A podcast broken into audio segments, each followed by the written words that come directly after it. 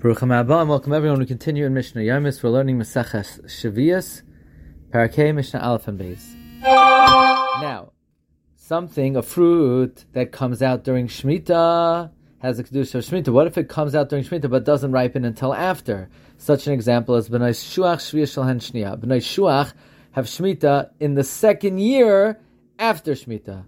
Because B'nai Shuach that ripen two years after Shemitah m- came out during Shemitah because Bnei Shuach take three years to grow. They grow over three years. Rabbi Huda, Rabbi Huda says, similarly, have parsais, parsais, which are a type of fig.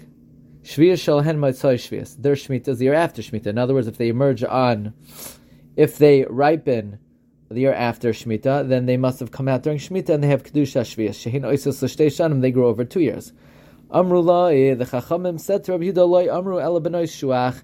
The only fruit that we say grows in this way are benoy shuach that take three years, but we don't apply this to parsai. Say the Chachamim.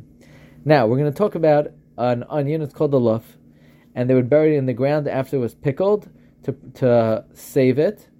And the question is, since burying it looks like planting it, so they can only can only be buried under certain conditions. Hatoimin as One who buries luf during shmita Rameir, Rameir says, Lo yivchais misasayim. He cannot bury less than two sa, which is 12 kav. Ad goiva shlisha. He has to pile it three tefach tall. The tefach afar gavav and put a tefach of dirt on top of it. The Chum disagree with the first two conditions. You cannot bury less than four kav, not twelve, but four, not not twelve like Rameir said, but four. Ad goy tefach, you have to pile it to a height of a tefach. You don't have to do three tefachim. V'tefach offer al gabav. Regarding putting dirt on top of it, he agrees with the chachamim, with Rameir, that you have to cover it with the tefach. V'toimnai b'makam. He has to bury in a place where people step.